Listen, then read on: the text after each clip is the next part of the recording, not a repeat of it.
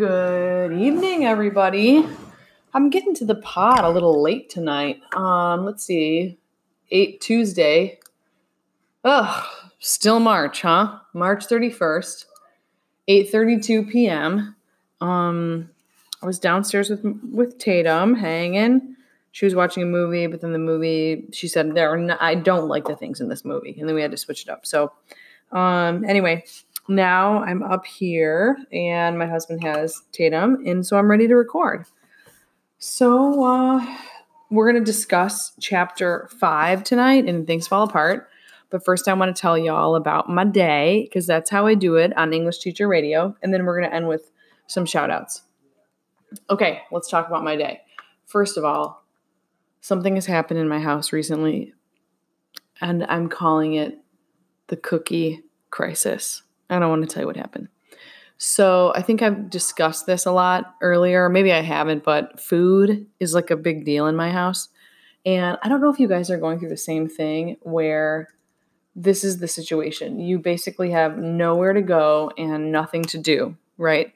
So the things that you look forward to become sort of like smaller. I don't know how else to explain it. So in my house, we all really look forward to dessert. I think I've talked about this before. And, you know, we eat every meal together now. And after like lunch, sometimes lunch and always dinner, we're like kind of looking at each other like, what's, uh, what's for dessert? Like, what's going on? Anyway, so there has been a cookie shortage around here, but I've also talked about this before. Like, I recently went to the grocery store, which was a terrifying experience. And now I really made a commitment to not go to the grocery store um, because I don't want to go anymore. My husband says he'll go, but I don't want him to go either. Um, you know, social distancing, I'm taking it very seriously. I would like to take my risk down to, you know, I want as low risk as possible. I don't want to basically go out in public anymore.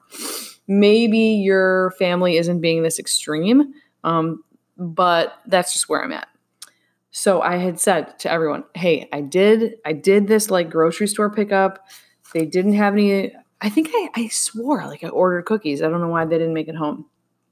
We've been out of cookies for I think like two or three days, and people were starting to get a little antsy. So I said, like, I'm not going to the grocery store. But here's the thing. All of the grocery delivery places around here are obviously super jammed. And, like, you can't get grocery pickup or grocery delivery because it takes so long. So then I finally found this little market where I could, like, secretly email my order to them. And I ordered I ordered three, um, three I don't know how, what, like, boxes of Oreos. Um And I find the cookie crisis finally came to an end. But I will say, like, I kept blaming the cookie crisis on other people in the house. Like, if you guys could just sacrifice a little bit and be able to live without cookies, you barbarians, we wouldn't be in this mess. And then after the Oreos got here, like, I know for a fact I have eaten more Oreos than anyone else in my house as of right now. Don't tell anyone that, because it's a lot easier to shame them for their Oreo addiction than it is to admit that I'm the worst of everyone in the house. But um, but I I think I've eaten a lot of Oreos today. So, whew, the cookie crisis has been handled for now. I mean, hopefully we can keep ourselves under control around here. Um, but yeah, that was kind of a funny silver lining to my day is like, you know, we have, quote, shortages, but, like, we really, we don't, because the store's always open. I just don't really want to go to it. Um, I took a walk with my daughter in the stroller, and I always love doing that. And I think it's going to be warm and sunny tomorrow. Hello. Oh, my gosh. I don't know about you. I feel like um, we're trapped in these clouds, guys. If you saw Frozen two, Frozen two peeps, I'm feeling you right now. Fist bump. Um... I feel like the people who are trapped in the, you know, in the thing at the at the beginning of Frozen two, they've never seen the sky. That's how I feel on these cloudy days with these depressing news headlines. So, um, yeah, just lots of crazy fun family time, and we've been doing pretty well, but it's only Tuesday. You know, I think I said this. The wheels really come off on Thursday, so that'll be an interesting episode. Um, all right, listen up. So today we're going to talk about Chapter five and Things Fall Apart. And then tomorrow is going to be Poetry Wednesday, and I actually have a surprise for you guys tomorrow. So please make sure you tune in tomorrow night.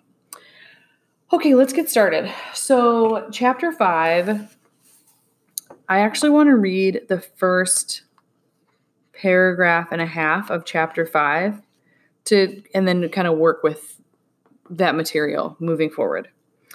Okay, so chapter five starts on page forty-three. The feast of the new yam was approaching, and Umofia was in a festival mood.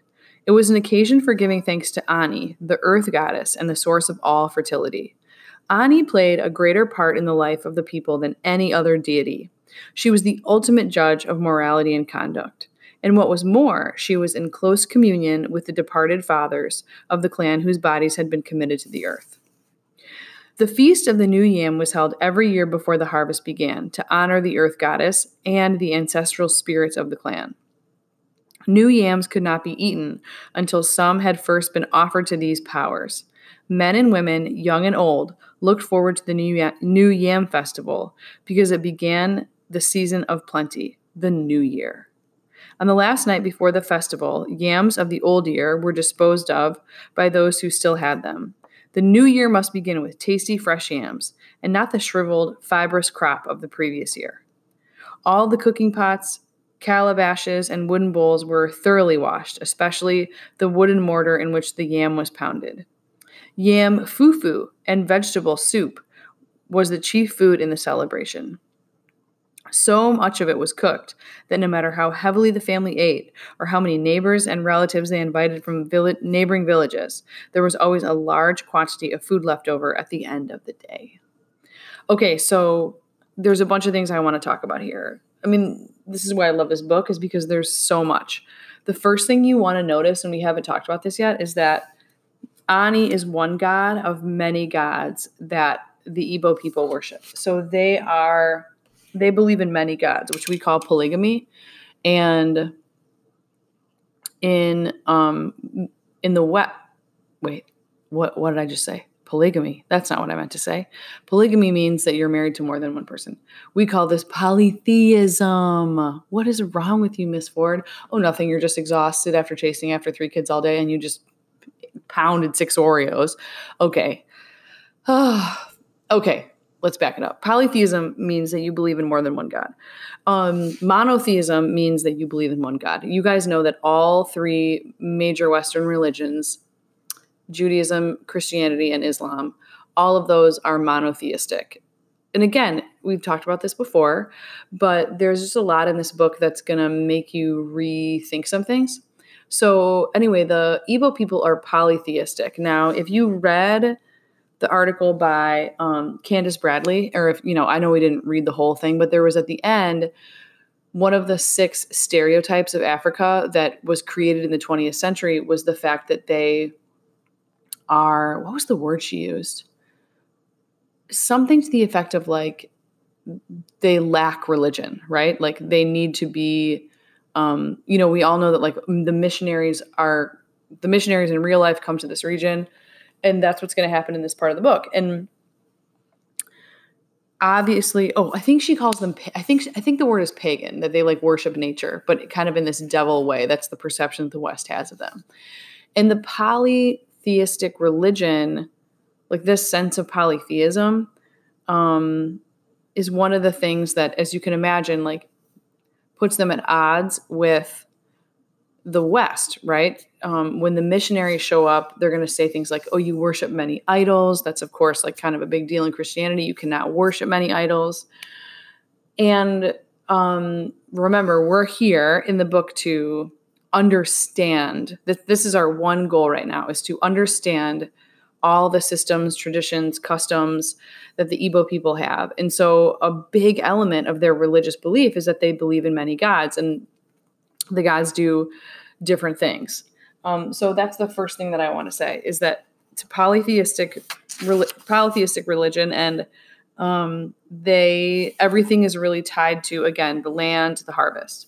The second thing I want to add is, and this is going to come up a lot, and I want you to pay attention to this as you read, is it says that they they hold the harvest, they hold the new yam the Feast of the New Yam, to honor the Earth Goddess and the ancestral spirits of the clan. Okay, the ancestors of the clan are everything, guys. They're everything.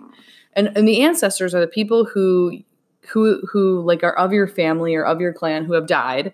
Um, you worship their spirits. Like, their spirits are super important to the family, um, to the Igbo people. And so the other thing is that you want to keep in mind is that, like, okay, if the basis, if one of the major pillars or elements of the religion is that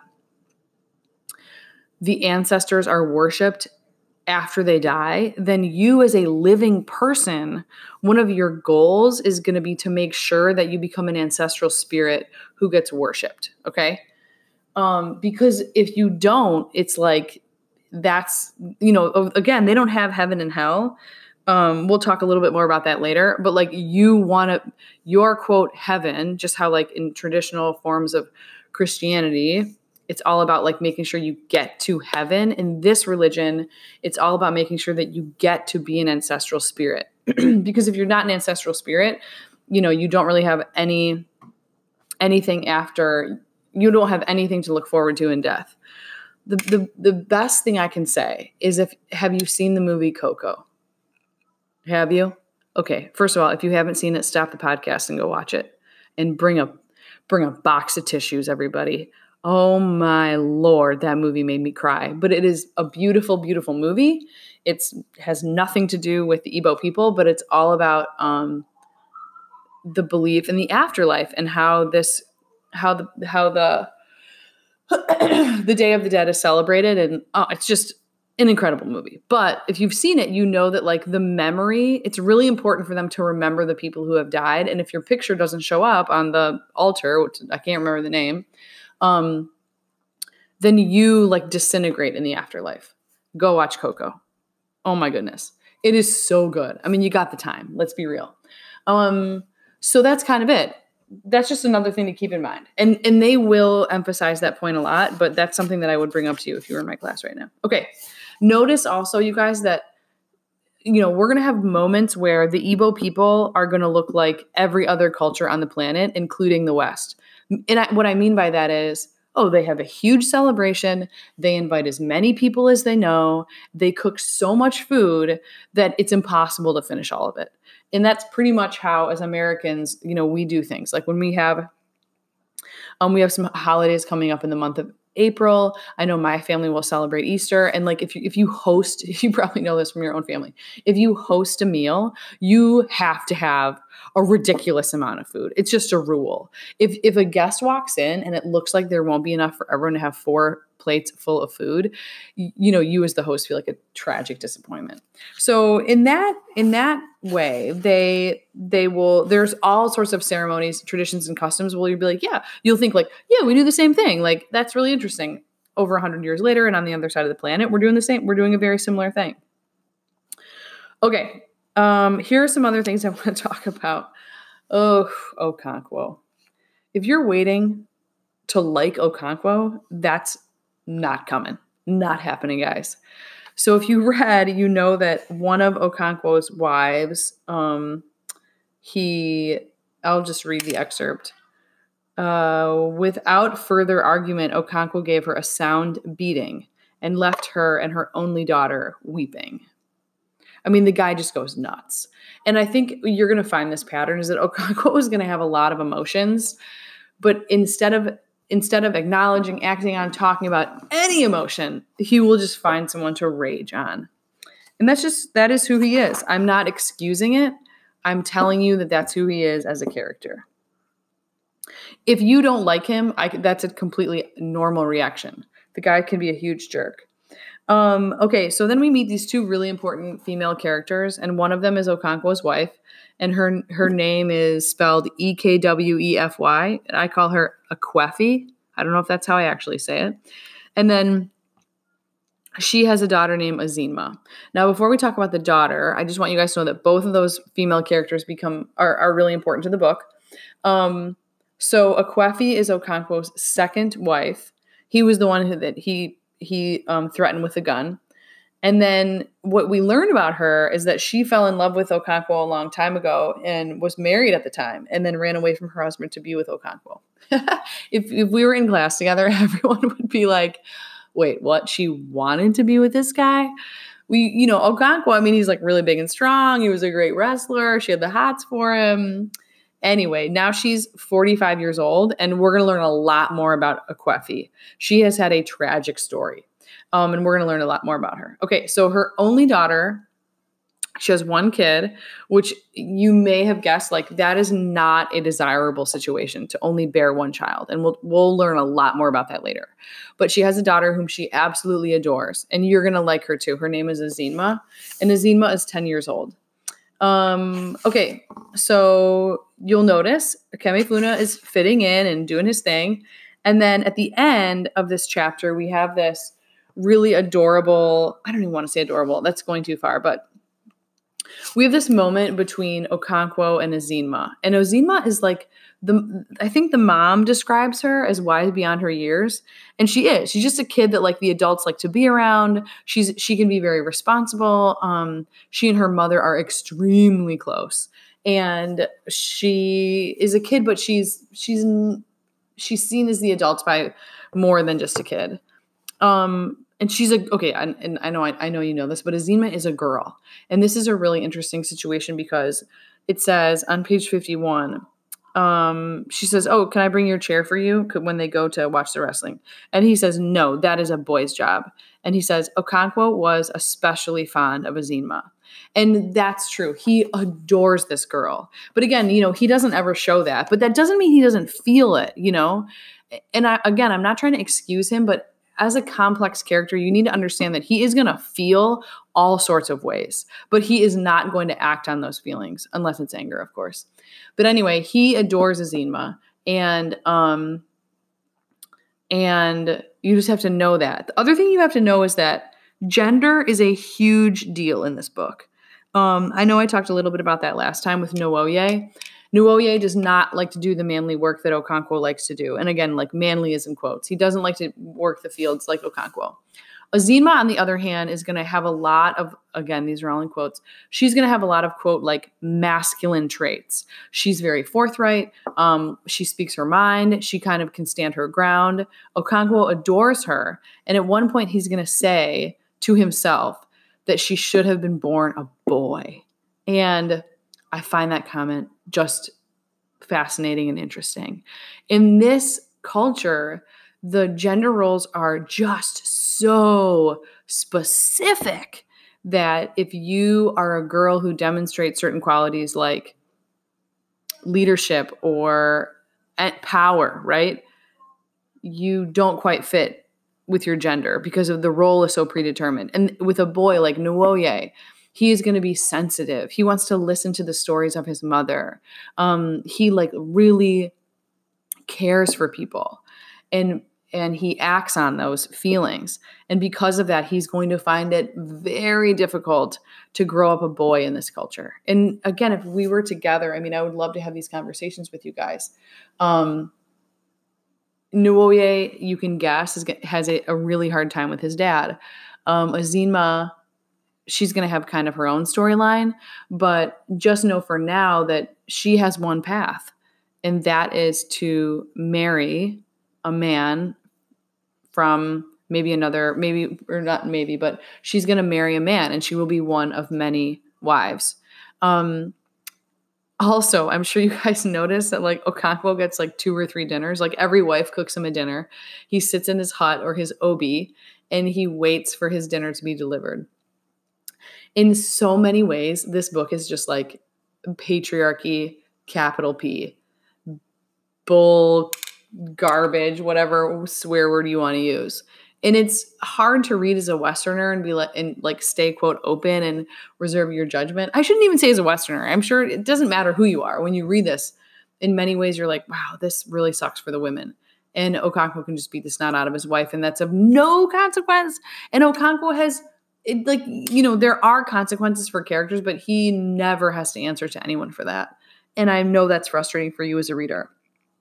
But again, Achebe, I think it's really important for him. He doesn't want to give you a utopia, Okay. He doesn't want to say, oh, everything was perfect until the Europeans showed up, because that is not true. That's not true. There are going to be some major issues within this society that, that you're going to want people to address. Trust me. But when the Europeans do show up, they, you know, both sides could really gain a lot from each other. Um, but you know how that story ends. You know, nothing is gained from either side. Um, and I'll ask more questions about that later. Like, at a certain point when the Europeans show up, I'm going to ask you, like, hey, the Igbo people actually do need things. What are the things they need? And the problem is, of course, is that the Europeans will not be able to actually see what they need. Because in order to see what the, these people actually need, they're going to have to understand them. And the Europeans refuse to do that. Okay. I hope I didn't say too much. I, so tomorrow, guys, just F Y I, I'm going to change the schedule a little bit, and I'll post this to Classroom. Tomorrow on the pod is going to be not going to be Chapter six. Um, it's Poetry Wednesday. I have a special surprise for you, so make sure you tune, tune in. And then I'm going to discuss Chapter six. I'll, I'll drop the questions for Chapters four through six tomorrow morning, and then we'll discuss Chapter six on Thursday. Okay? Okay, guys, thanks for listening. Um, let's do some shout-outs. These are just um, shout out to some people who showed me some love on Instagram, and shout out to some people who are doing their work on their um, on their rough draft. So shout out to Quinn, Skylar, Kyla, Danny. Shout out to Natalie, Alfonso, Michael. Um, hold on, I think I might have a couple more. Oh, maybe I can't find him. Um, if you've been doing work on your on your draft. Oh, Lindsay. Who else has been? Oh, Elise. If you've been doing work on your drafts, guys, um, I'm, I'm seeing you do it, and I'm proud of you. If you have not, if you're like, I'm not writing this paper, um, that's okay. But I want you to email me and tell me what you are doing to help your brain. Make sure your brain doesn't slide back to beginning of senior year. I don't mean to guilt you into doing work if you're in a bad, anxious place, but at the same time, I just want to make sure that we're getting ready. I want to make sure that we're like looking, we're like looking ahead. Where are we all going to be next year? So many of you, I know you can't imagine it now because the world is in such a weird place, and you're probably thinking like, what's going to happen to all this stuff in the future? Guys, this is temporary. Don't forget that. It may not feel that way right now. And I know you have all had a lot of disappointments, but this is temporary, okay? How temporary? I can't answer that, and nobody can. But I just want you to know that it's not always going to be like this, I promise you, and that the future that you have imagined for yourself might look different in smaller ways, maybe more immediate ways, but, but the long game, you going to college, all the dreams that you set out to achieve for yourself, those are still possible. And I never want you to forget that. Okay. I love you all very much. Thanks for tuning in tonight. And I will be back again tomorrow with, um, with your surprise. Okay. Good night, guys.